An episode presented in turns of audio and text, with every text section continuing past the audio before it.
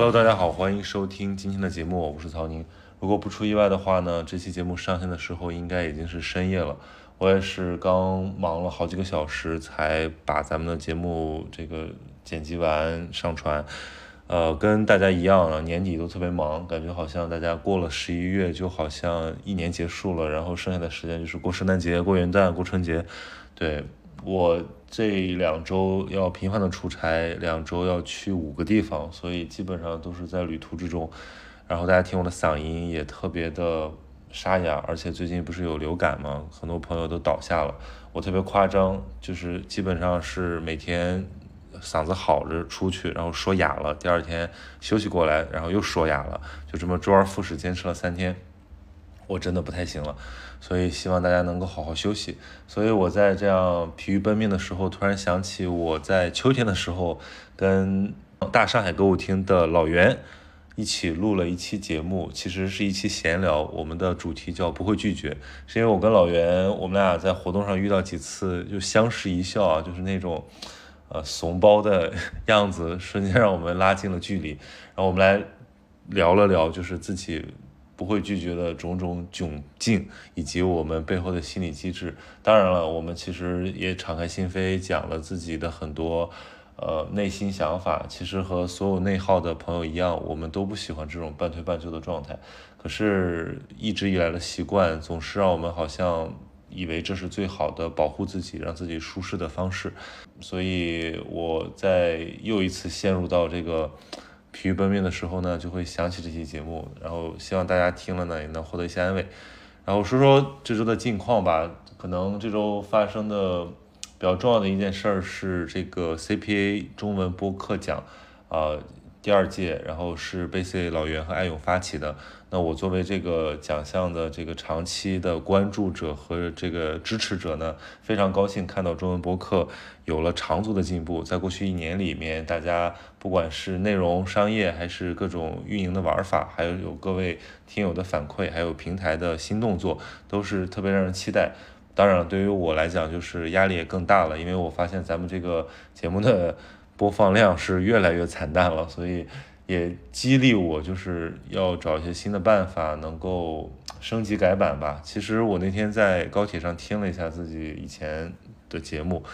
我大概觉得还挺好听的，而且有几句就是那种说的真他妈好啊，就是呃，然后听着听着就睡着了，相信大家应该也一样。但是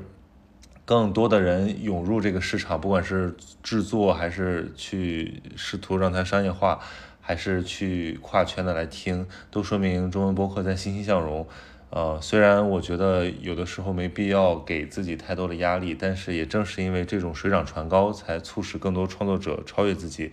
躺平总是很舒服嘛，但是我们也会见证自己的成长。呃，我觉得在那一刻才是最开心的，所以我也总是每天晚上躺在床上的时候就在想怎么把播客做得更好啊、呃，所以呢，我们就一点点改吧。呃，在这个节目里面会跟大家增进一些距离，然后也后面可能会收集很多大家的反馈，一起来创造出让我们觉得自豪的节目。它不一定有多少的流量，也不一定有多么可观的商业收入，但是我希望自己问心无愧啊、呃，就像我们在节目里面讲的，先确定自己的元神，先确认自己跟事情的关系，这样我们才能够在这样一个特别熵增的一个环境里面游刃有余。那么就祝大家收听愉快，新一周开启呃新的工作，然后好好的度过这个非常忙碌的月末。Hello， 大家好，欢迎收听今天的节目。今天请到了那个大上海歌舞厅的老袁，老袁老师。哎呦，不要老师，不要老师。媒体不都得互相称一句老师吗？就是因为在媒体里听的太多了，所以现在到了播客的场子，大家还是叫名字就好了。我们认识其实是因为我们有一个播客互圈播客工会嘛，这个是由这个我们的樊叔担任秘书长，然后我就是我是副秘书长还是秘书长的秘书也不 不, 不好界定啊。因为我们就经常办观影会，所以就经常的这些主播们会来串门啊，或者说来支持我们的活动。然后上次我们做那个芭比特别场的时候，就请了这个老袁和文佩。嗯，对，我、哦、没有记错他的名字对吧？没有没有，因为他实在是太低调了。因为我我拼命在想，我觉得你们那场就是的特别的好啊，就把那个现场的那种充满火药味的呃给调和的很不错。我后面就听了几期这个大上海，我觉得特别的轻松，特别的爽，就是大家也可以去听听这个节目啊。非常感谢，就是有这种超级大台给我们引流了一下。我的播放量其实属于这个非常中不溜的，因为我们总是给人一种不知道在干什么的不知道在聊什么的感觉。但是你可以介绍介绍你们台。我们台就是一个樊叔总称我们为饭圈播客、嗯、但是现在饭圈、哦、他说的饭圈播客就是你们呀。对他每次提到我们给别人介绍的时候、哦、这是知名的饭圈播客。反正我听了那几期什么九零后小花九五后小花还蛮好听的，就是说出了一些心声。对，因为我们前以前就是都在追星，然后不管是我们中间有人追单改，我自己追选秀，但是后来这两个圈子就是不存在了对，所以我们现在就是普通的观众、啊、现在做一些那种文娱锐评，对吧？哦，对，我自己称为辣评，但是他们都说一点就不辣，就是也不怕得罪人，因为也没有什么人好得罪哦，经常会得罪人，就是被大家摸着网线来骂，但是现在心理素质已经培养的不错了，之前经常会因为看到差评然后就卸载小宇宙，嗯，然后最近装回来了那你们主播很多啊，你们主播就是抱团应该没有人打得过你们。我们里面有一个非常厉害的白玫瑰老师、嗯、就是如果有听众发表了一些不是特别友善，他都直接怼回去。所以你们有七个主播是吧？对。哇、哦，天哪，你们你们是那个播客界的葫芦娇娃我今天我们不聊文娱啊，那个因为我我不专业，但是我那天跟老袁，反正我们俩随便聊了一下，就是觉得哎，好像我们有很多的共同点，但是可能又是不同面向的。就我们那天吃饭的时候在说，就是说好像都不太会拒绝。对，我是出了名的这个耳根子软。就是而且我也经常被人骂，就是各种方面，比如说交朋友方面人家觉得我觉得我是海王，干活方面大家觉得我就是特别的好说话，然后就特别的容易被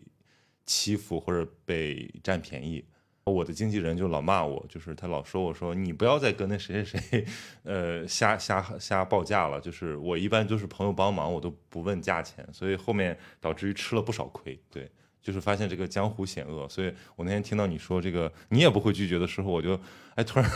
得到了一种病友见病友的感觉。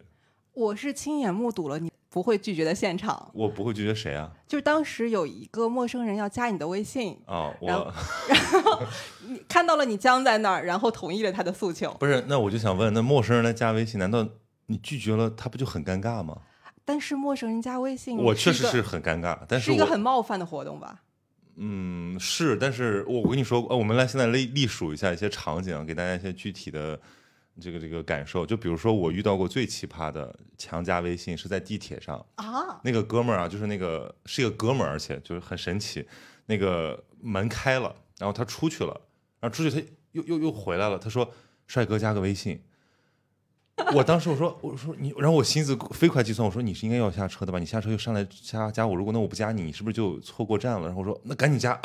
他加完他就走了。所以大多数在这种极端场景下加你微信的人都没有后续吗？有没有要纠缠你的，或者对你有所图的？其实肯定没有后续啊，但是我觉得有一些，这就是你你说的嘛，说有没有这个不会拒绝而产生意外之喜的，其实也有，比如说。很多偶遇，我有次在跳海嘛，在北京的那个跳海，就是也是有一个哥们儿，他就是很有技巧，他说我帮一个朋友来加一个你的微信，但其实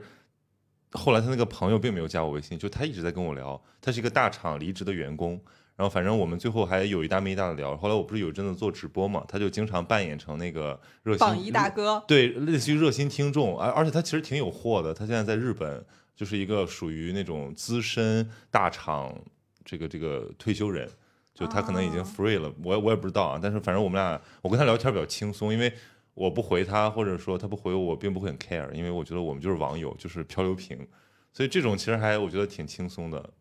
那还好，我以为你会遇到一些追求者，然后突然加你的微信，让你制造了一些感情烦恼。但那种我觉得很容易，都成年人嘛，其实很容易这个防卫的。就是如果你觉得哎不对，他可能有点没有边界感，你其实就不会再理他了，或者你可以分组嘛，或者把他微信有那个仅什么聊天啊。关老师就是这样，关老师就是所有人都可以加他微信，但有的就只能仅聊天。原来如此，我以为他是来者不拒的就所以你的那个有什么场景，我觉得其实我们可以分几个类别，有那种人际关系类的，有工作上的，还有一些就是琐事的、嗯、对，我其实可以先说一个工作上的，因为我最近就工作烦恼还挺多的、嗯、我就想起来我是一个没有找工作经验的人。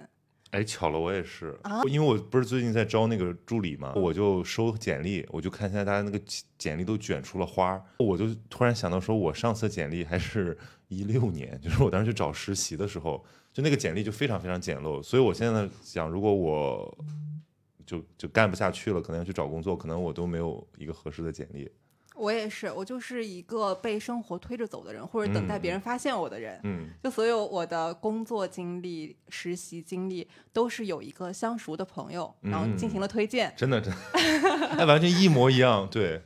对，然后这种情况下其实就会产生一些，就如果你觉得不合适了你要怎么拒绝，嗯，或者是呃，比如说同期有人给你推荐了工作，但是你也面试了其他的工作，你要进行二选一。嗯，我在当时找第一份实习的时候就是同时面了两家，我觉得对于大多数人来说海投可能是正常的，但于、嗯、对于我来说光海投这个行为我都觉得有点负担。嗯，然后同时他们俩都给我发了 offer， 嗯，我就需要拒绝其中一家，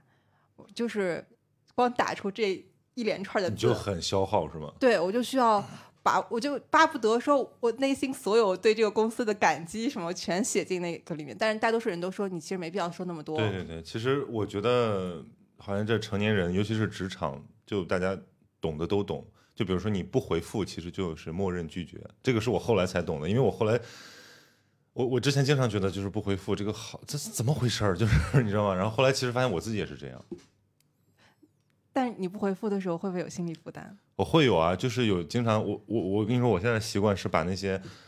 就有事来找我，但是我没想好或者说没有一口说死的，我把它置顶。所以我那个微信置顶都不是什么亲密关系，我这都是一些都是一些待处理的，就八竿子打不着的关系，就是因为它就是一种压迫，就好像说你把那个最难解决的事放在面前，就是你每天看到你就想赶紧给解决了，但是我发现其实就是可能拖一个星期你你觉得这个事儿就很难很难抉择，但你你只要决心要下决定，你可能花几分钟你就把这个事儿解决了。嗯，对，我会我现在会发一段那个长的语音转文字，就是也是说的很委婉这种。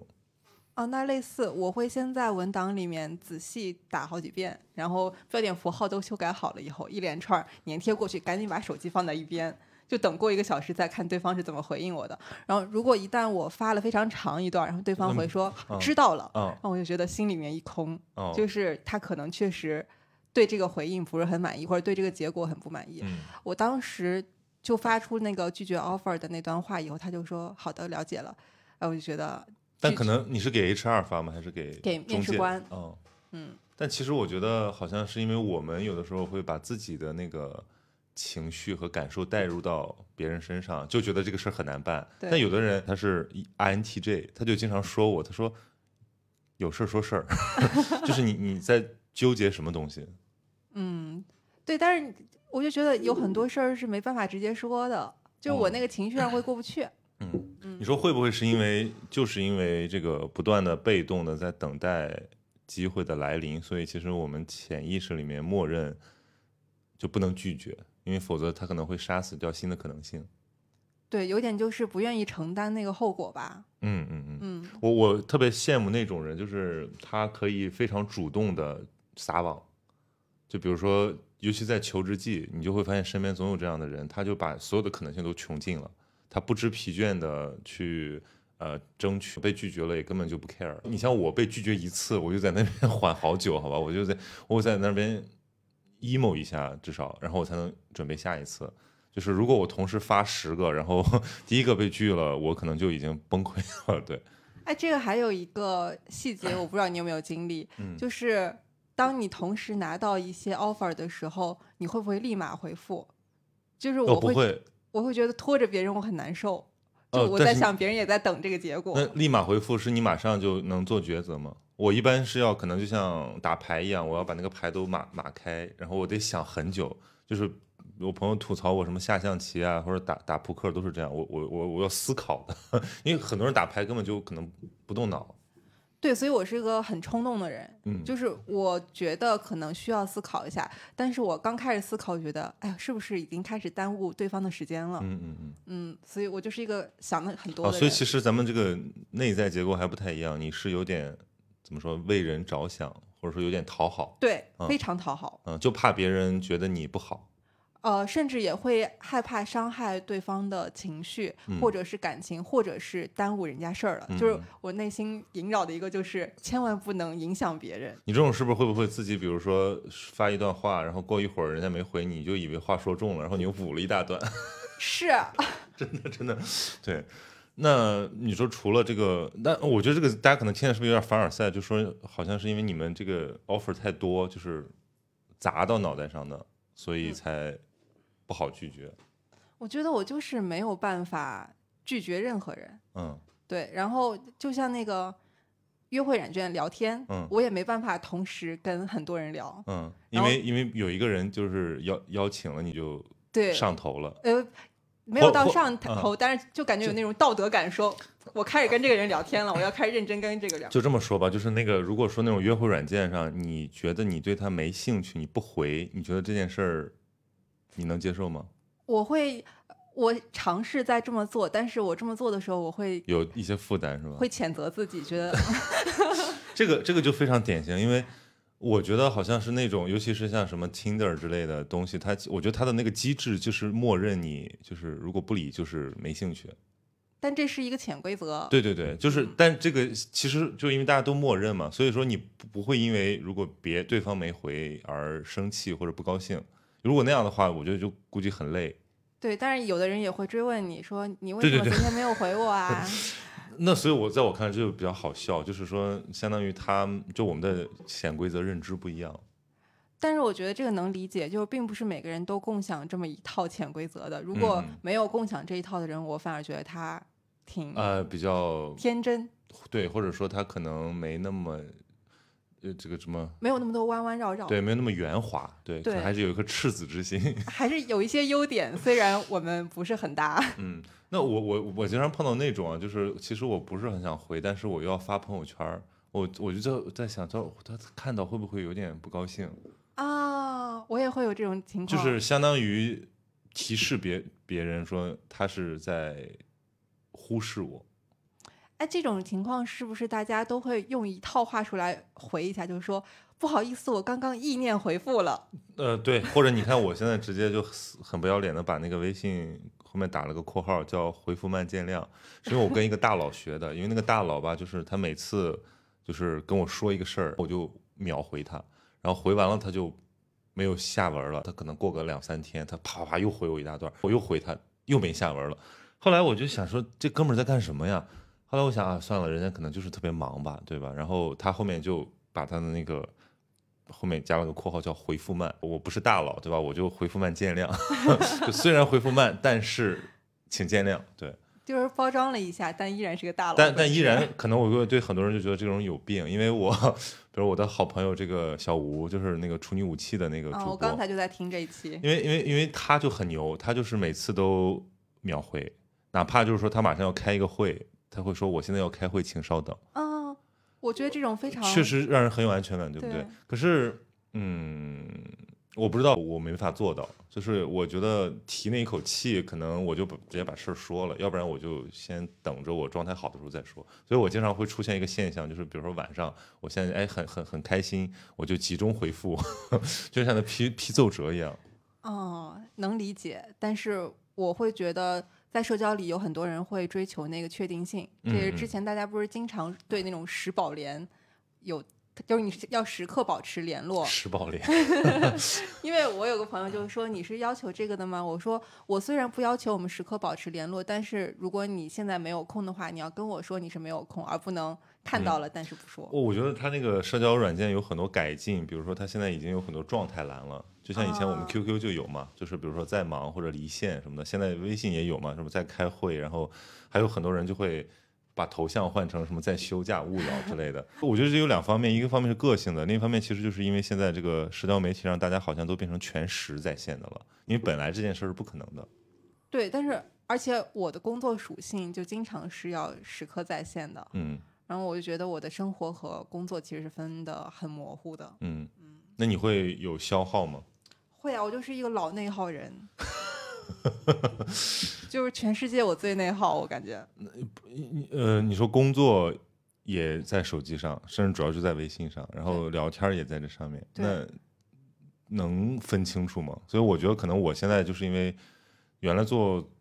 就是做媒体的时候还好，后来开始做新媒体嘛，就是我们当时那个选题什么的都是在群里搞的，我就已经要崩溃了。就我最好笑的就是当时我们几个新媒体编辑关系特好，我们一起吃饭聊得正开心，突然那个嘣响了一下，所有人都看手机，然后那个涮肉就就就是涮就煮烂了。那种状态干了一阵子之后，我就觉得其实还是要分，所以后来我自己做自媒体之后，我就把手机设成了勿扰，就是基本上打不进来电话，也看不到微信提醒，都是我点进去微信他才能看到。这样的话，我就是如果今天真的可能下午聊得特别开心，我就一下午消失。我就是没办法做到消失、嗯、我就是害怕别人真的找我有事儿，就是这种有什么天大的急事儿非得要找你。我我会开两个白名单，就是给我爸妈之类的。哦、嗯、那我可能就是本能的不希望别人任何一句话落空。嗯，话不能掉地上。对，就是群里面有人说话没有任何人回，我就会回个表情包。是一般是什么？就比如说有个人发一个新闻在群里面、嗯、大家没有任何人对此表示评论，那我就来评论一下哈哈哈，或者哇。哎呀，你这个好人啊。你这个你说起这个来，就是我想起我们那个有个群聊最近的故事，就是因为那个群里面有一个朋友啊，他就比较嗯眼力劲儿不是特别强，所以他就经常发一些让大家都很尴尬的事情。但是我们就另一个朋友就有点像你，就是他明知尴尬他也非得就是把这个话给接起来，然后就感觉他们俩在抛球，你知道吗？就我们所有人都不想说话，就那个人发一个尴尬的东西，这个人补一个东西，就是化解这个尴尬，然后那个人又发他又补一个，最后就只有他们俩的这个隔空，但是他们俩也没也没有聊起来。所以我就觉得哎，好累好累。所以我们也制造了一些社交垃圾是吗？嗯，不是，就是肯定是很重要的啦，因为如果没有这种怎么说兜底的人存在，很多关系可能早就崩了。哎，这个、可能可能比如说一个人发了一个东西，如果三天都没有回应，你可以想象这个东西有多么尴尬。对，我也能想象他本人有多么失落。嗯，或者有的人可能根本不会失落。你有没有考虑到其实很多你帮忙补的窟窿，就那个人自身就有问题？我能想到，但是我还是会本能的不希望他在这一次互动互动中被冷落、嗯嗯、然后我之前一直不能接受自己这种性格，后来我了解到了 M B T I 以后，我和解了。对、啊，快快快，我们来报上自己的 M B T I。我是 E S F J， 啊，我是 E N F P。对，所以你看我们的差别是 S 和 G 嘛。对， J 是比较有判断性，就比较计划，然后就是怎么说，做事情就有始有终。嗯。然后 S 是比较偏那个实际一点。对，所以就是你可能作为。我觉得你是一个好员工。我确实是、啊、对，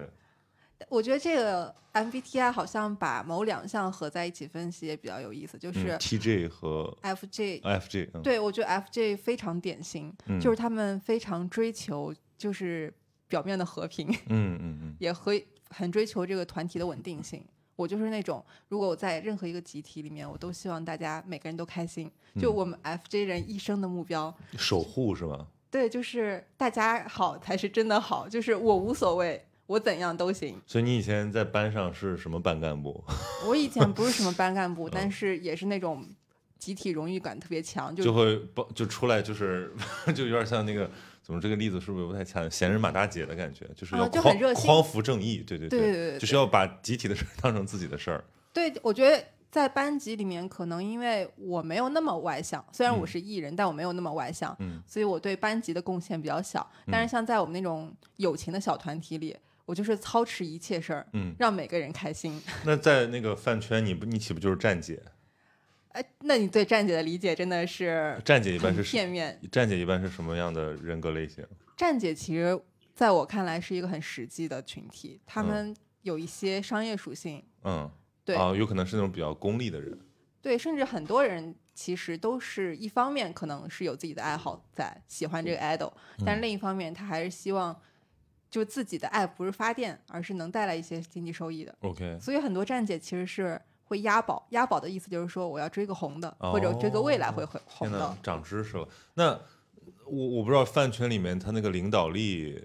要体现在什么方面，比如说如果现在大家吵得特别厉害，什么人能出来平息这个东西？后援会的会长吧，就是他负责。会长不是站姐？不是，站姐是拍照片的人。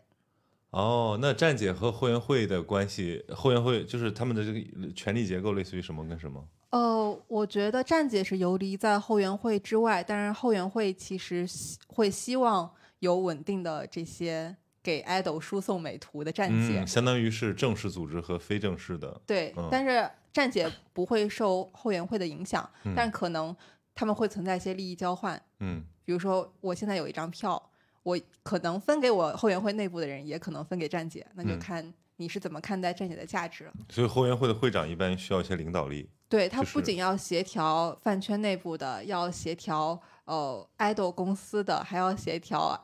idol 和大众的，就是要帮助 idol 塑造一个形象。哦，所以而且他就是要得服众是吧？要不偏不倚，不能让人有把柄。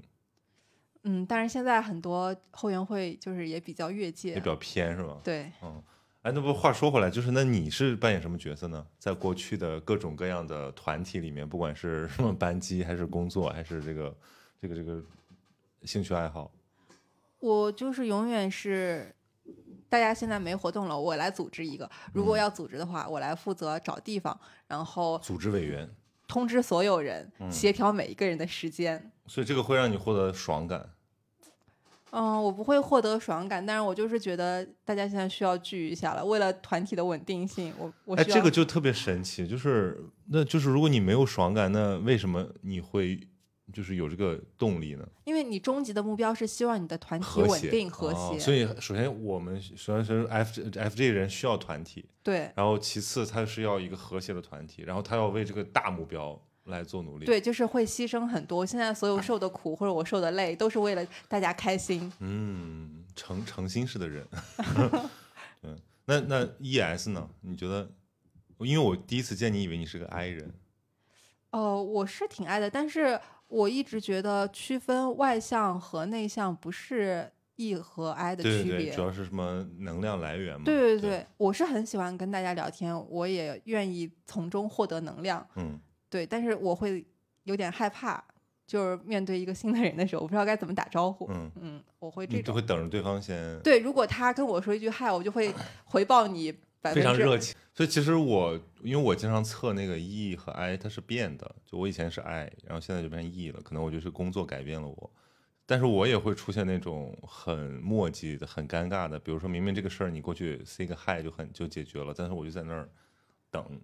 等对方会不会先说，他一先说我也会很热情。对，嗯，但就是要破除那个心理的障碍还是有点难那我们属于 F J 和 F P 的这个不同类型的不会拒绝。对 ，F P 可能就真的因为是太花心了，就是我们之前举的那个例子，如果面前有一百个水龙头，你就知道都是水龙头，但是你还是会一个一个去把它打开一遍。哦、对，如果现在你面前有一百个水龙头，你会做什么？可能就会开一个，然后去研究一下。也不会研究吧，就是看我的目的是什么。嗯，就如果我要接水的话，那我就只开一个就好。那比如说这个东西一个一个的冒出来都很好，然后你你都是全盘接收，还是说就哪怕把自己累到够呛，还是说你只会挑一个最喜欢的然后不拒绝它？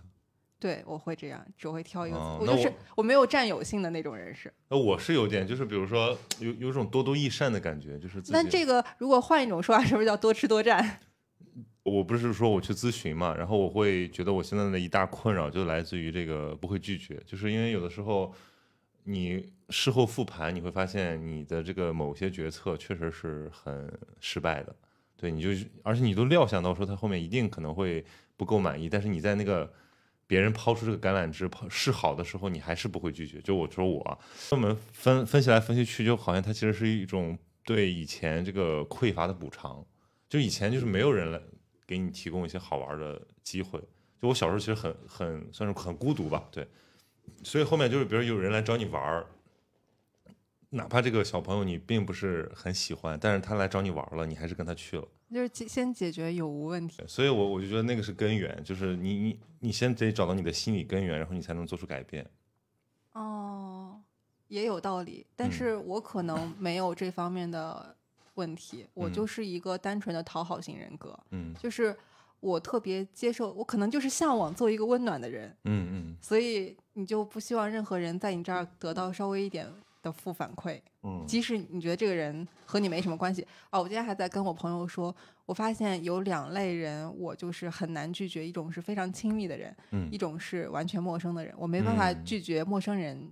对我提的要求、嗯、但是我反而对于中间的那档熟人我偶尔是可以拒绝的。 嗯, 嗯，你会，首先我们先说你，比如说一般我们用什么策略来拒绝，就是你会说真的理由吗？我不会啊，就永远会找一个能让他更接受更体面的理由、嗯、但是你在不在乎他能不能看出来？我我很难想象这个，我就会想那种很极端的，比如说我生病了，嗯，不是就像我我之前会用一个理由，就是说我要去看牙我说我要去拔颗智齿，然后后来发现哎，这个理由好像用过了，哎，你到底有几颗智齿可以用如果把大家都想成一样的玩家，你就会知道说其实他知道你知道，然后你知道他知道你知道，然后你就会变成一个无限的一个一个循环，就是你会想说把这个东西就是层层铺垫，以至于他没办法 就, 就没办法不接受你的拒绝。我很难碰到就是这种受过一次拒绝以后还要反复来着，哦，有过一次，嗯，就是比如说叫什么三劝进嘛，就是我觉得我很佩服这样的人，他们就特别有毅力，可能是小时候看那个什么卡耐基成功学看多了，我也遇到这种人了，但是但我最后就是我服软了，我去了。对啊，基本就是我们中国人最喜欢说的嘛，盛情难却、哦、盛情难却其实就是 P U A 的，然后我去了对方没来那, 那这种要拉黑的，这种我就拉黑了然后我当时就是心里面一下子就平衡了我之前觉得你对我那么热情，我真的是辜负了你这一片心、嗯、那我现在就是来稍微回报一下，用实力证明了对，然后他就说哦什么今天我不太舒服，我们改天再约，然后秒拉黑，我就想说好的，我们扯平了。我刚才说这个是因为就是我们有时候会编一些可能很敷衍的理由，但是其实我现在已经不在乎对方能不能看出来，或者说他是不是真的相信，因为无所谓，大家都是，我就默认大家都是繁忙的 businessman， 好吧？就是我给你一个理由搪塞，你也要就是非常搪塞的接受我的搪塞，否则呢，我们这就是不懂事儿了。对，我们就扮演一下社会的体面人。对，其实我我后面反省啊，就是有一类人，就有类朋友，他们其实很真诚，他们那个真诚就是有点直接了，甚至就有点有点太过于 real 了。就是他说我今天不想见你，比如今天约好了，临时说，哎，我今天能量不够啊，我们下次再聚。他一直这么直接呢，好像让我后来也就接受了，就好像是说你对这个人的预期非常非常贴近他的真实，你就不会有一些那个觉得说预期落空的状态，因为你知道啊，他就是这么个人，所以你也不会难过了。这个就要求这个人从一。嗯，到中都是 他, 他不要有的时候就突然虚张声势，他就得一直非常的直接。对，我现在特别佩服这种人，我觉得他们是绝对自由的。我也特别佩服我，但是我无法做成这种人、嗯、就我永远没办法对别人说出我不想我不能这种嗯，那你对啊，那你会就是找一个客观客观理由来搪塞，就是如果我真的是被逼到绝境，我就会说我今天病了，比如说大家他说老袁是个林妹妹不是不是、就是、这我觉得这个事儿就是非常极端的情况下我才会采用。就去年疫情期间有个非常搞笑的事儿，那会儿还没有开始封控、嗯、但是大家对发烧这件事儿都非常敏感，对对，就是说自己阳了嘛，就很简单对，然后有一个公关活动邀请我，然后啊几次三番想了一下，我真的不想去社交，说不好意思我发烧了，我怕给你们活动造成一些麻烦。对对对，我我当时其实也用过几次，因为我觉得很好用。就首先呢，对方首先这个理由非常容易接受，就是太普遍了。对，而且呢，就是说我还不是为了一己私利，我是出于大家的考虑。对，啊，可惜我们的疫情就这样过去了。就，哎，但是前两天我我我约了一个嘉宾，他就跟我说他四阳，但是呢，他晒出了他的检测棒，嗯，我就接受了。对，哦，那这种你会再约？对啊，然后然后他说说我们改期啊、哦，对，因为我有时候确实是有身体的不舒服，比如说如果我今天没没睡好失眠了，这也可以成为理由吗？就就状态很差，然后我会找一个别的理由了，就是我会说我今天可能有点感冒或者怎么怎么样啊、哦嗯，这种就是非无法克服的这种我都要克服，情商不不不情商不下火线是吧？对，比如我有时候约其他主播出去玩，他们就说今天太热了不去了对但我永远不会说这句话，就是下刀子我也得去那那你的那个就是叫什么借口等级都是什么？就是最严重的就是要说谎称生病，对、嗯、然后要不然就是最近真的太忙了实在是没时间、嗯、什么什么的。然后有那你会发朋友圈，就是比如说如果你今天其实只是很惬意的想自己待一会儿？不会、嗯、我就会把这一整套做完就是让我们所有人都是做戏做全套对，但是我其实拒绝人的经历真的非常小，然后我发现我大多数时候对于别人提出的要求都是那种半推半就、嗯、就我答应你了、嗯、但, 我最后但是我不说死没有，但是我也去了，可是我并没有完整的全身心的做这件事儿，就浅浅的来了一下，对、嗯、意思给到意思给到，但是最后这个结果可能就是一种半推半就的结果，就是一个不上不下的、嗯、就好像说我们去考试、嗯、大家的目标是考一百分、嗯、我的目标是考，对，我的目标是去考六十分，对对对，就是嗯，会会不会有可能是考试太多就这个生活给我们提出太多要求，也有可能有的时候就是装的多了就像真的习惯了， 对, 对，因为我有时候在想自己到底是为什么呢，就是直到我分析出了我的 内, 内心结构，当然这可能只是一种归因，就是我我非常想知道为什么我很难拒绝，就感觉好像是说小的时候还有一种心理，就是因为比如说你自己没有什么玩具嘛，然后你看了别人的玩具你就非常羡慕，然后这个时候呢别人借给你或者说别人把这个东西送给你，然后过了一阵子可能你要还回去了或者怎么样的，就是要给出去了，然后你就特别特别不舍，就损失厌恶、哦、那就是说如果别人示好你就先把这个东西收下了，你就觉得我圆满了，然后这个时候他可能很公平的要拿回去的时候，或者要 还, 还回去一个同样分量的感情，这种馈赠的时候你其实就是有点难为难为情了，对，嗯，对，就是是不是还有一种机制，就是因为我们被拒绝的时候有点心里难以接受，所以也不想拒绝别人，对，所以我觉得有有这种代入感，对，我其实被拒绝是挺难受的，因为我之前做记者的时候我被拒绝采访，这个是我们工作中很正常的事，对，但是其实很正常，对吧，对，就是比如说你可能约五个人最后有一个人答应了，对，我之前就是采访的时候总找不到采访对象，我就很痛苦，然后有一次我在一个媒体的培训上，就有一个财经的老师，他做记者可能做了几十年了，然后有人就现场提问说，老师有些采访对象我们都觉得不可能找到，你是怎么找到？他说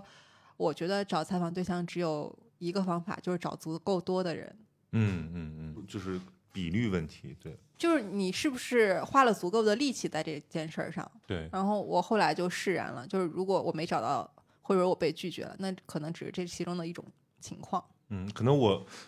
那我们可以聊一下这种经历，就是你你有那种被拒绝的很痛的采访对象吗？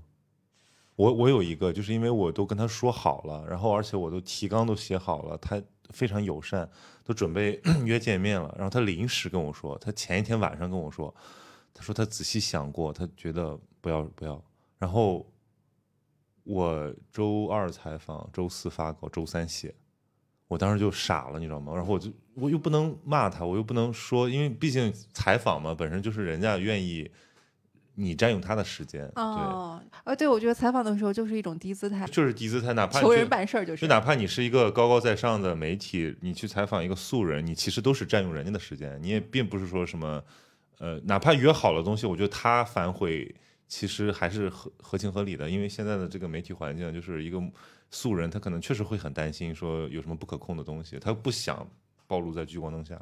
哦，我没有这种被别人拒绝很痛，但我会觉得有很多很困扰的时刻，比如说、嗯、就是我们确实聊得很好，我们也、嗯啊、他突然说不发了，他就是看了以后觉得不行，哎，这是另一种很痛苦的，就是你何必答应我呢当时对，因为我就觉得我已经尽量在顾全我们两个人利益的情况下做了平衡、嗯、但是你现在说不发了，嗯，但是我也能理解了，就是你会去再说服一下吗？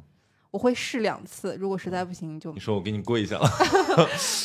我就会说一些就是呃希望他能够放心，我会尽量保护好他什么什么这。但是我因为我总觉得就是其实采记者跟采访对象他们有共同利益，但是这个可能很小，就是其实说白了我觉得媒体的属性本身就和当事人是不一样的，而且利益诉求。对，而且我觉得有时候对于你的采访对象来说他们可能会有一种用后即弃的感觉吧。对对对，很多尤其是那些很重要的事件来找你爆料的。对，我之前遇到过一个我现在还是挺伤心的、嗯、就是他们是参与了一起投资、嗯、然后最后那个事件爆雷了、嗯、他们是受害者，所以希望媒体来报道就是能够推动事情的解决，有点像维权属性。对对对，我觉得这种确实对于媒体来说是非常好的选题、嗯、因为很重要，互相利用一下。哎呀，但是反正当时就是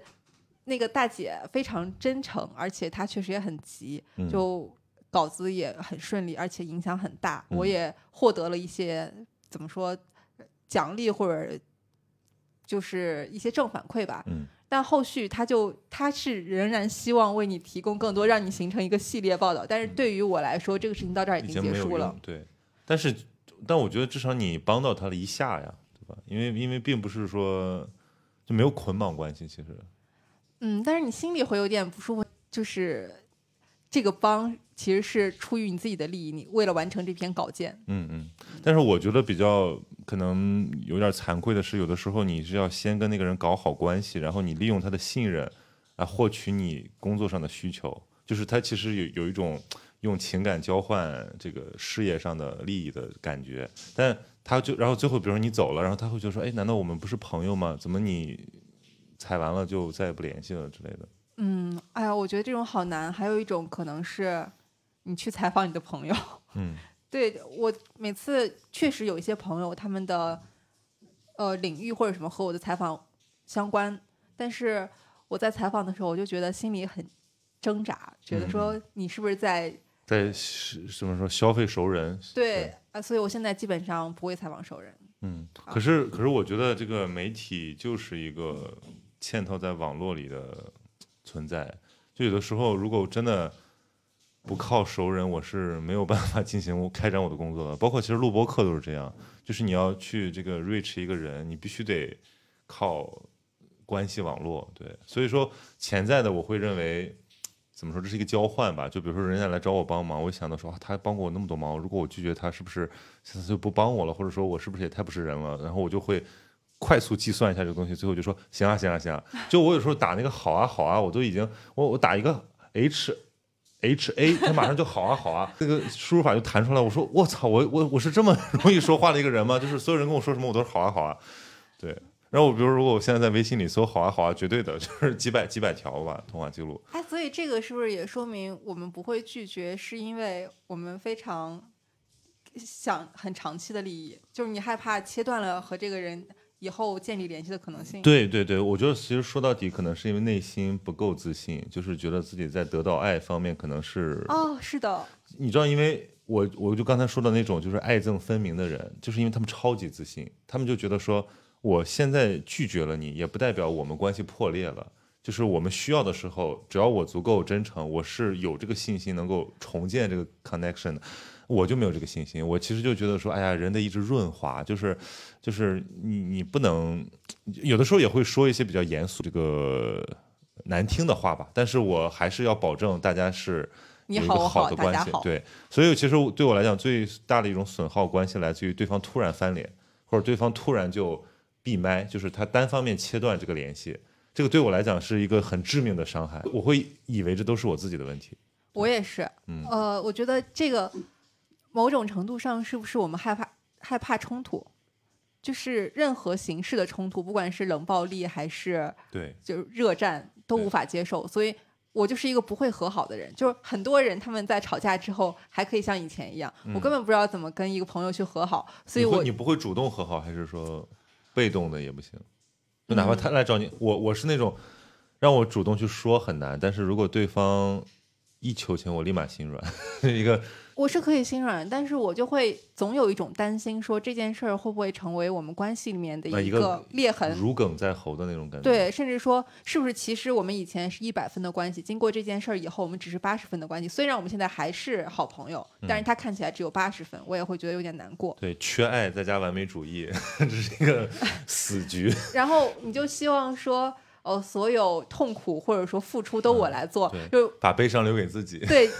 以保证我们的关系还是面上的一百分。嗯嗯嗯。但我现在的成长就是我接受这个有些东西凉了就是凉了，凉凉透了的东西就是无法再回到以前的温度。刚才已经快接近到这个问题的根源了，就是说到底为什么会难以拒绝。我觉得就是分主客观原因吧，就是客观原因可能就是因为现在人的联系变多了，就是要处理的关系变复杂了。我们身处在一个巨大的社交网里面，就是你不忍心斩断其中一条，害怕斩断了通往另外很多条的路。对，尤其是你像媒体这种属性，就是你就是一个中间，你其实就是资源交换，所以说你要利用这个东西。比如说我是一个什么国企的，或者说我是一个大甲方，我根本就不在乎，我万事不求人，对吧？然后我觉得主观的可能确实是因为自己的个性，就是长期我们期待这个别人的示好和这个就是很被动的接受这个关系的润滑，所以导致其实我们已经很难自己判断这个东西是不是我想要的。嗯嗯，对，反正我就觉得我自己根本不知道我的需求是什么。嗯，就我觉得不会拒绝的另一面就是你不会提要求。就是我不好意思说谁谁你把这个事情做一下，对对对对，拜托你能不能帮我解决一下这个问题。我就会有一些技巧，比如说在那个起始句后面加一个波浪线啊，或者就是发一个什么，就是一个句陈述句后面一定要加一个哈哈。就我感觉好像不加这个东西就是好像我在命令他，然后我很讨厌命令别人的感觉，其实尽管对方觉得这没什么，或者他根本没有感受到命令。对，我以前第一次带实习生就是想给他们说稿件哪哪哪需要改的时候，我就是好卑微，想给领导提建议、啊、我, 我看了一下，我觉得这两段调整一下是不是会更好呢？我觉得我们就是没办法管理别人，就是你自己本身会很痛苦。嗯，但是你被管理的时候会有什么感受呢？我被管理的时候我就会很明确的可以提出自己的想法啊，就说白了我们不能做那个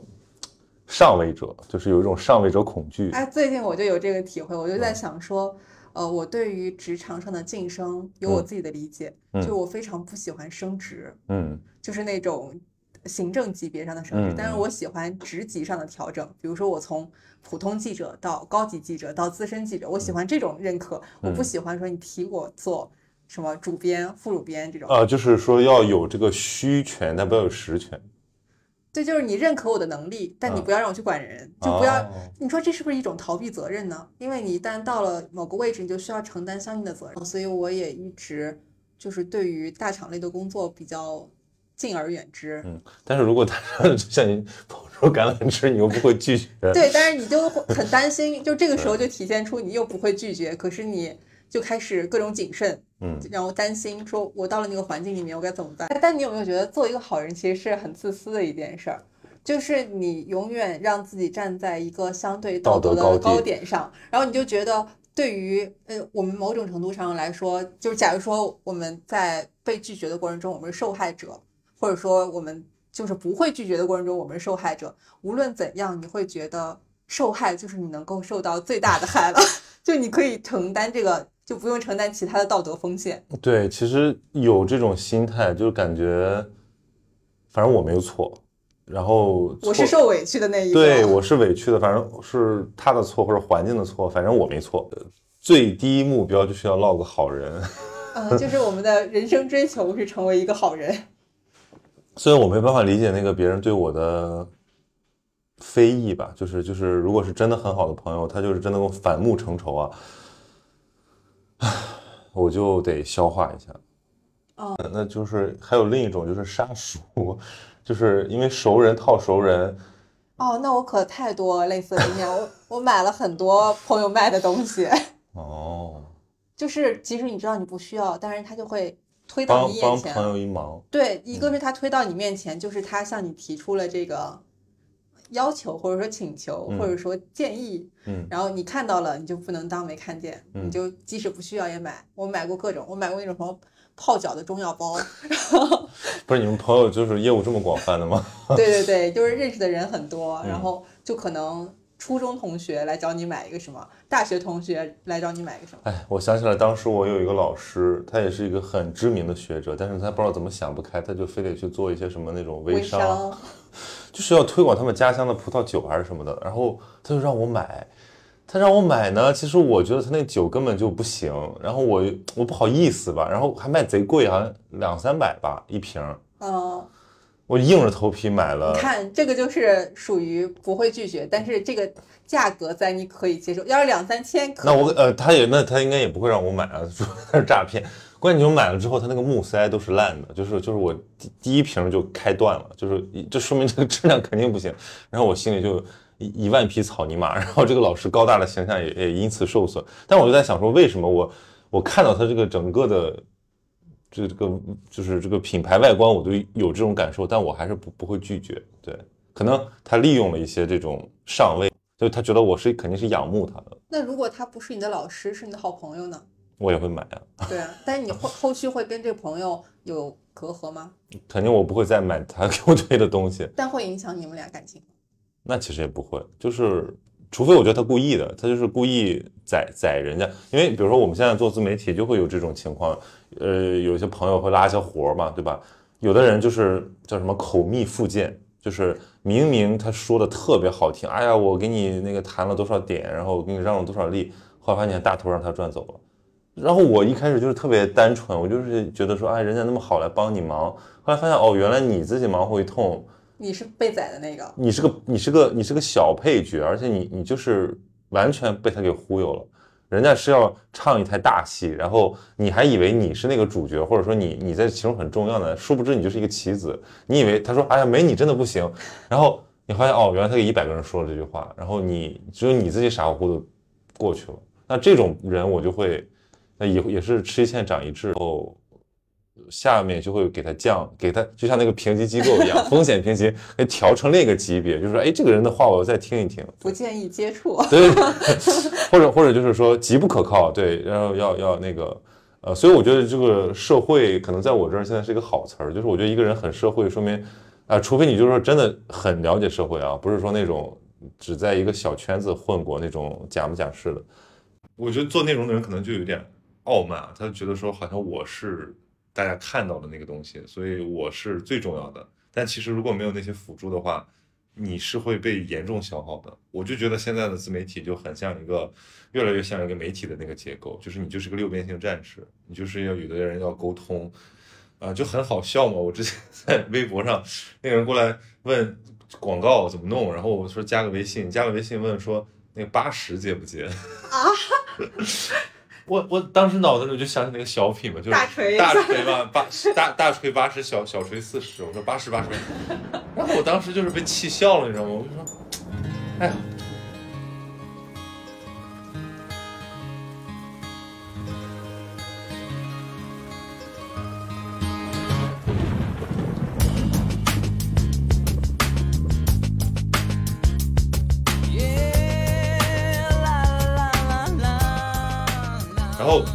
还想你昨天提到的那个就是不完美受害人这个剧，是因为我当时刚看完我就很上头。其实这个也确实是一个不会拒绝的话题，但这个话题就是有点，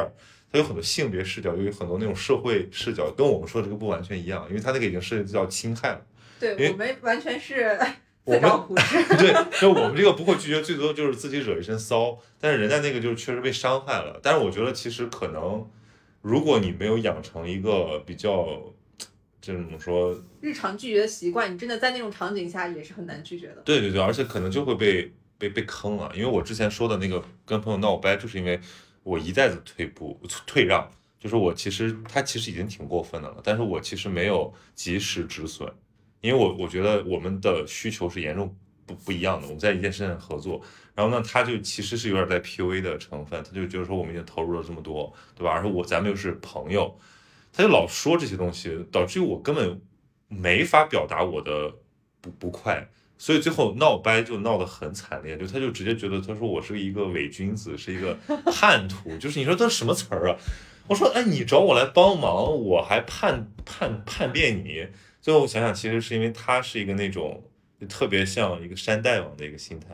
就是就是要扯大旗，这都是我的人啊，就是那种特别占山为王，然后特别没有产权概念的人，没有契约精神的人，他就总觉得就是我们就是。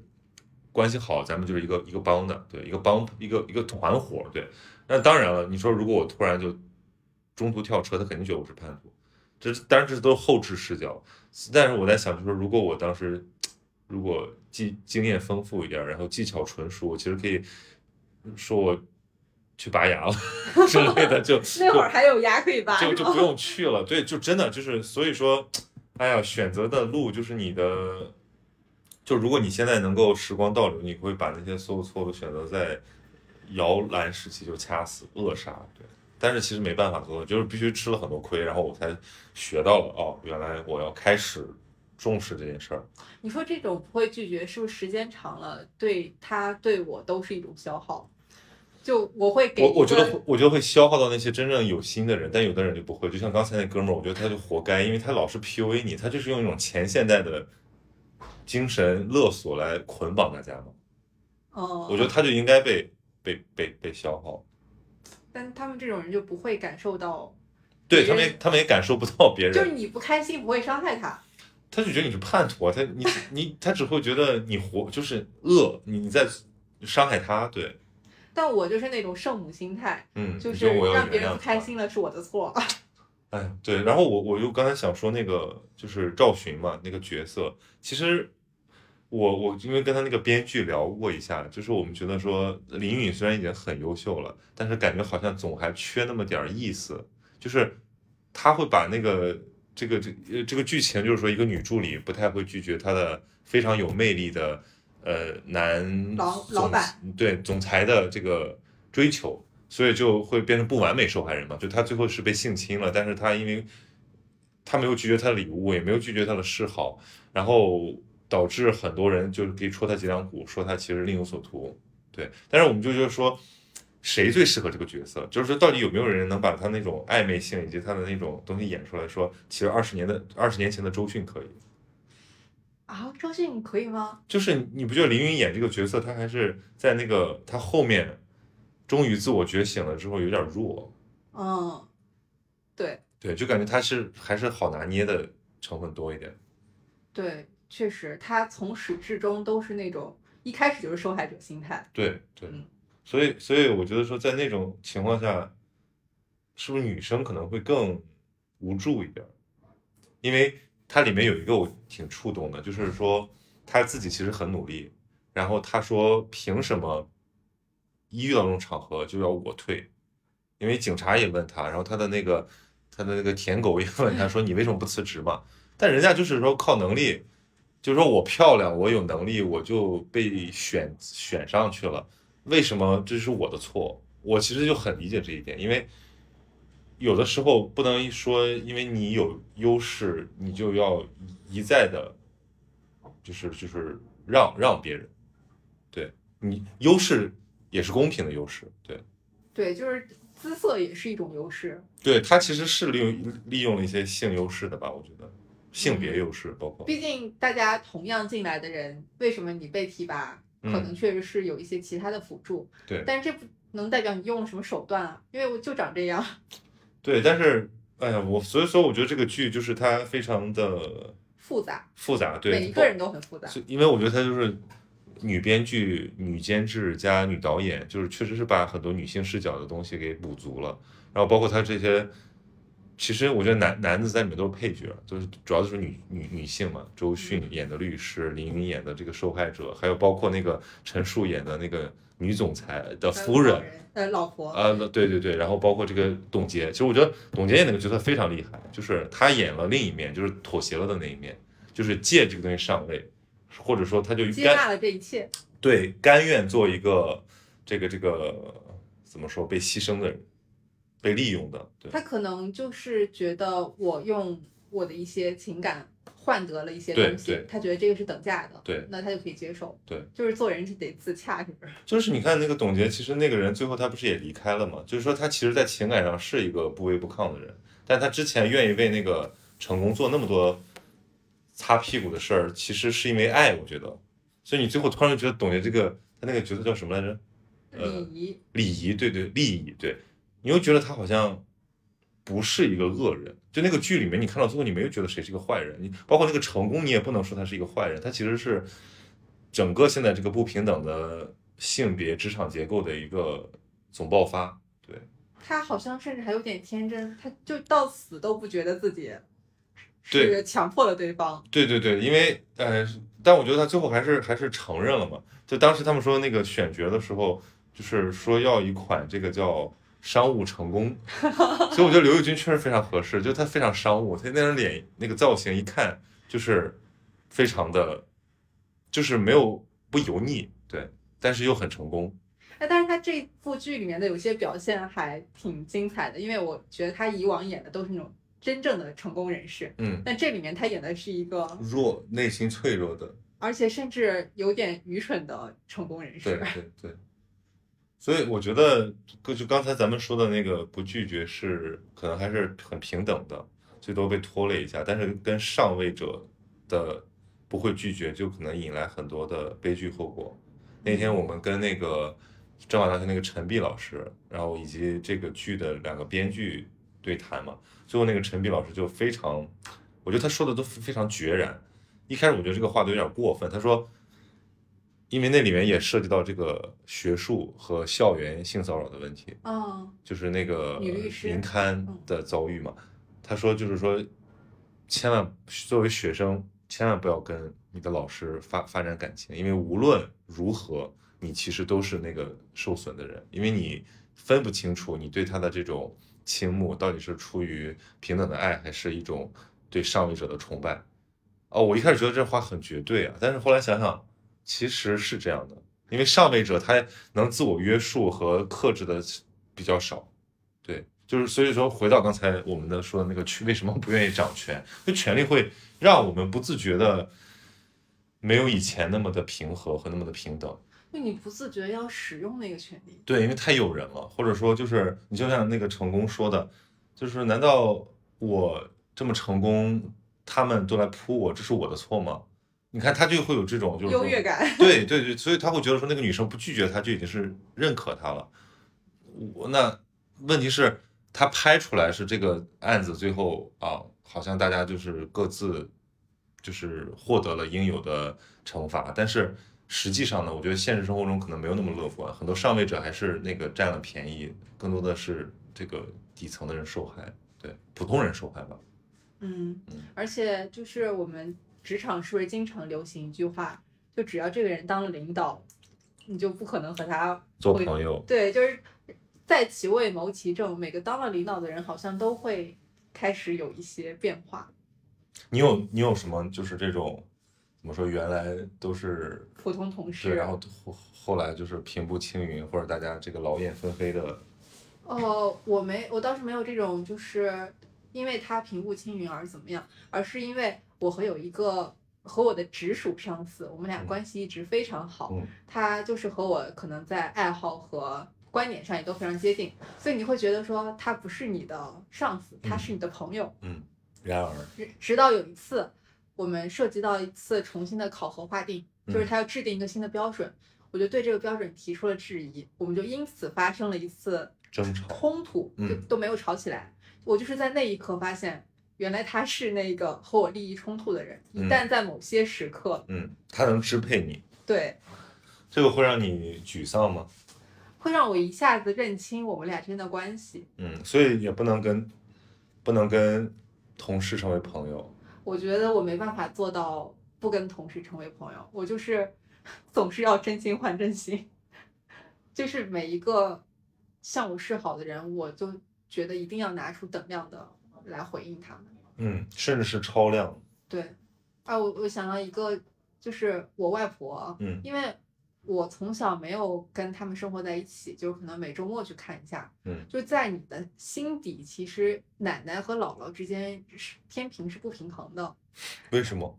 因为我从小和我奶奶生活在一起。哦，就是你是说因为就是更亲近一个？对对对，啊、你天然的就即使你确实确实对。然后有一次我就去我姥姥家，然后她是独居嘛，嗯，然后她就特别热情的招待你。然后我又发现我能跟他聊的话题，我能回馈给他所有的东西都非常有限。嗯，然后走的时候我就走，然后他在后面看着我哭。天哪！我那一瞬间我就觉得特别无助，就我觉得我没有东西可以回报你，但是你给的感情那么多，就让我觉得难以接受。嗯，于是你就再也不去看他了？没有没有，然后后来他可能就出了一些事儿，就半身不遂，然后他也就是没办法再很清晰的表达自己，你就发现哦，你也没有机会。天哪，你再听到他那些，你这不是一个很很 sad 的一个故事吗？嗯，对，我就是觉得人和人之间的情感一旦错配的时候，即使你是获得爱的那个人，也很难过。嗯、所以你其实最所以最重要的就是一个平等。对，其实这个平等是一个开放的，就是说它是想平等的时候平等，而不是说就是还要有条件的平等。对，我就希望就是你好我好大家好，我希望每一个人都不要在任何一段关系。你是个共产主义者，大家按按那个什么按需分配。对，我你刚才说的这个，就是让我想起来，有的时候你很遗憾，就比如我也会想起我的，就是老老人嘛，就是奶奶爷爷什么的，我就会觉得说他们其实也很爱我，而且他们付出了很多，可是我没有什么东西能回报他们。你有时候有没有感觉和他们的情感连连接很弱弱？因为他有点耳背啊，给我打电话，就是我在说什么，他们可能完全听不清，他们就是把自己要说的、问的那几个问题问完，就是好像就是我们是一个机器一样，我们在固定的回答那一些问题，然后每年过年说的话都很像。我就觉得虽然也也算亲，但是好像就是隔了一层，就我就特别羡慕那种说什么能跟。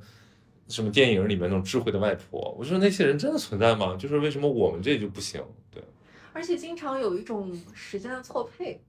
就是你可能你想那个的时候，他们可能已经不在这个状态。对对对对，我现在觉得以前和就是奶奶的相处，你就觉得她什么都都没上过学，然后每天在家里待着，嗯、你们俩没什么话说，她唯一对你的所有爱就是照顾你的生活起居，嗯、可能你放假回家了。你在那儿躺着，他给你扇扇子，嗯，然后但是等你等他过世了以后，你才发现，哦，那些就是他是一个很有原则的人，你之前没有注意过他除了对你付出以外的东西，就是你没在乎过他，嗯嗯，对啊，就我我昨天录了一个节目，是聊那个高中就是毕业的话题。然后说，如果看说有什么遗憾的话，其实是没有跟那些错过的人好好告别。嗯，我遗憾的并不是错过他们，我遗憾的是没有好好告别。就我觉得这已经是经历了很多事儿之后的一个成长，因为我就觉得必然错过，或者说错过也没有办法，就是已经接受了这个残酷的现实。就像你说的，就有的时候已经错位了。就是你可能没法弥补了，但是我就希望可能尽可能的有一个告别吧，或者说至少是好好安放它在你心里的位置，因为感觉就是一直是这个废墟叠废墟，就是没有好好处理的一堆这个茶，就什么什么碎玻璃，对吧？就永远在后悔，就是他已经不敢揭开那个那个那个幕布了，就是他底下已经完全的。是是这个什么千疮百孔啊、uh, 我我觉得就是因为我们当代人或者我们中国人太习惯以一个自然的结尾结尾了，嗯，就不喜欢任何仪式感。我上次很早很早之前录了一期播客，就是我们聊老友记嘛，老友记当然不是它是什么重聚嘛啊、uh, 我今天在放老友记的那个黑胶，我当时的那个朋友他说了一个我现在都记得的话，他就说他看老友记那么多遍，他学到的最最重要的一件事情就是怎么分手，或者说怎么就是就是就是 break up， 就是不管是情侣之间的还是说朋友关系之间，包括亲子之间的，就这个东西咱们确实是不会，就我们好像就是让很多事情自然而然的就就就就那样了，但经常是很很糟糕，就是双方都不解决，最后变成一个烂摊子。哎，你说这不就是和我们回微信一样吗？就像你说的，那如果这个人不回，你就默认他结束了。我们就是不会画一个句号，嗯，就是习惯了。我们聊天的时候不画句号，我们的关系也不画句号，就让它自然结尾，嗯。但是我觉得这个伤害反而更大。嗯，我们这个 E N F P 最适合的就是做一个记者，就是记者，就是说你就是有限责任，你兴趣非常多，然后你各种接触，接触完了之后你又不用负责，你又不用就是被被框在那儿。对，所以按照就在很多，当然这个我听说我没有验证过，就是说我们这种性格的人当不了兵，因为没办法服从，没办法接受管理，就是你只能让他按照自己的兴趣做事儿。对，那你这种就根本不符合就是社会道德规范，因为人家不是说中国的性格是呃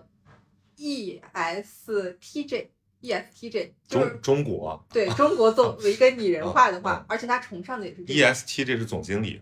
嗯，对，就是他要求每一个人都是听话的和好管理的。对，我们就是在社会上就是边缘人，哦，不擅长。所以我们最后如果要总结一下，就是如果我们今天这一堆这个这个杂乱的碎碎念，如果有朋友听了他会觉得有共鸣的话，那我们就是说有没有可能我们有点什么应对措施呢？或者说你自己意识到这个问题多少年了？你有没有自己努力做过什么尝试去克服它的一些负面影响而悦纳这个状态？我一直在想的一个问题就是，我拒绝别人给我带来的痛苦和我接受这个事儿带来的痛苦是不是一样的？嗯嗯嗯嗯嗯嗯，是不是长痛不如短痛啊？对，我最近发现了一个新问题。就是这件事儿会一直，如果我不就是不拒绝的话，这件事儿一直在我心里、嗯，而且我最后会交一个六十分非常一般的东西、嗯。我现在有点难以接受这个事儿了。嗯，就是你的精力是有限的。嗯，那你如果做一大堆六十分的作品，有什么意义呢？对，这个跟我去做咨询说的那个拖延其实就是完全一样的，就是因为你就总觉得先接受这些随机的一些安排，然后。你会比较轻松嘛，因为你只需要六十分，就是好像我们说的那个快感曲线，就一开始很容易，但中间很很艰难，但最后又很容易，就像跑步一样、哦、对吧？嗯，就是可能我一直在那个第一阶段，就是因为这个事儿它给你首先不用上限就已经是对，不用你去争取，然后你又可以非常轻易的就做到还可以，比如说六十分及格，但是你可能在下你就首先你没有时间去磨一个自己真正在意和重要的事情，另一方面就是说可能你到了那个阶段真的很难，你又很容易退却，就是非常害怕被一个事儿耗着，因为下一个事儿新的 offer 会来，对吧？所以我永远就是感觉自己是一个接锅侠甩锅侠，就一边接一边甩，最后发现你其实你变成一个杂技演员了，你也特别不负责任，这样是是对自而且对自己也很不负责任。 对, 对所以我现在就是说必须做减法，就是就是有个书叫《精要主义》，那个书我很推荐你看一看。就是看完之后我就非常痛定思痛，就是真的就是你要把自己的所有的力就是聚到一个方向上，然后在那上面呃耗耗费掉你的生命吧，而不是说把所有东西都散发给别人。我也知道，就是刚才你说的那个想让所有人都满意，我我其实有时候也这样，我很很怕别人。被辜负，被我辜负，所以他的嗜好我都悦纳，然后并且我希望给到同样的东西，但后来发现这件事就不可能，就是因为我自己已经涣散了，我的元神已经不在了，就是那都是我的影分身，我的元神可能就只能支撑三个影分身，但我非得弄十个，那就每个人那那三个首先就会不满意，然后那十个后面也发现哦，你们这都是就是已经高度稀释过的，所以我会觉得说。那首先你要先定神，对吧？你聚聚神，然后你把你这个能三个先先给他成为有血有肉的人，这样才行。对，我觉得逼着我们这样做的另一个原因就是，真的没有办法让所有人满意。嗯嗯，就是你做的失败的次数足够多，就肯定会带来一些。做的是无用功。对，嗯，就只是自我感动而已。对我，我这是第一次就是这么坦诚的，就是。来聊就是我自己的这方面，我觉得这其实是一个不能说是缺陷吧，但至少是一个困扰，不是特别舒适的一件事儿。对对对对对，而且好像它在大部分人看起来这都是一个优点，因为如果你不是碰到病友啊，你不会意识到说原来你已经病入膏肓了，你知道吗？我真的有时候觉得很累，但我不知道怎么跟别人说，因为他可能就是那个来向你示好和给你递 offer 的人啊。对，我是觉得呃，以前大家讨论到不会拒绝的时候，其实就很自然的关联到哦，你是一个老好人。嗯，但其实背后就我们做这件事也有很多，对对对，就是我觉得不为人知的一些。其实我觉得我们首先这个背后有内耗，这个大家都知道。另外就是我觉得这其实里面也有经济算计，就是如果也有自私。对，如果这件事儿对我没有好处，我肯定不会做。那肯定，那这个东西是不足为外人道的，就只有就是说懂得这个心理机制的人，他才能明白我为什么要一直这样做。但如果他长线看不是个收益好的一个习惯，那我们其实就应该去调整它一下。嗯，对，我现在就希望自己学会及时止损。嗯，在各个程度上，我之前看一个烂剧，嗯，我就是看到第十集，我跟群里所有人说太烂了，嗯，然后我看到第二十集，我说太烂了，然后我看到第三十集，你不会看剧都不怕不怕拒绝吧？我看到第三十集，我终于停了，然后那部剧三十九集了。嗯，止损不够及时，对。对。哎，但我说我前两天我听十年前的锵锵，嗯，我听那个就梁文道过四十岁生日的时候，马家辉就揶揄他，就说说说感觉他就是要把自己忙死，就是别人请他写专栏、上电台什么各种的。但是你看道长现在都还是这个样子，对。所以我在想，其实说也许不会拒绝，就只要你怎么说，你你变你变秃了，但你也变强了，就也可能你就是我们的能力也就锻炼出来了，你可能就是一个很好的杂技演员。但也有可能就是你心有余而力不足。对，这个希望有一天我们都能实现这种什么情感上的共产主义，就是就是我们也不用拒绝，而且我们也不需要拒绝，就是来的都是好的东西，就是都利于我们的成长和发展，就就就是最美最理想的状态。好，那今天就到这里，谢谢老袁。好的，谢谢大家，拜拜。拜拜。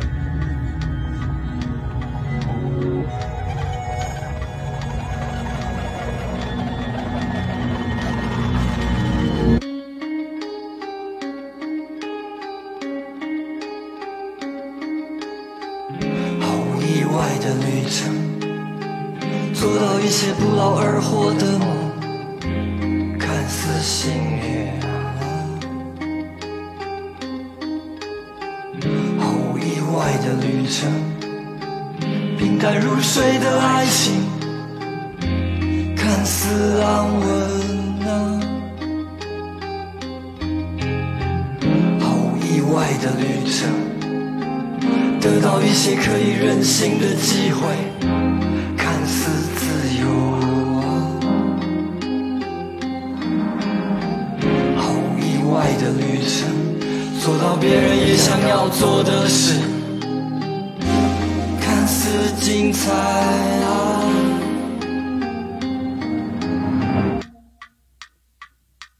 但是事实上发生了从来没想过，真正想要的都被别人拿走，没决定太多事就这样到了今天，然后接下来变成了映衬的烂剧，再打一剂希望麻醉了痛苦，只能进不能退，看不起放不下，不得不走下去，我们半推半就的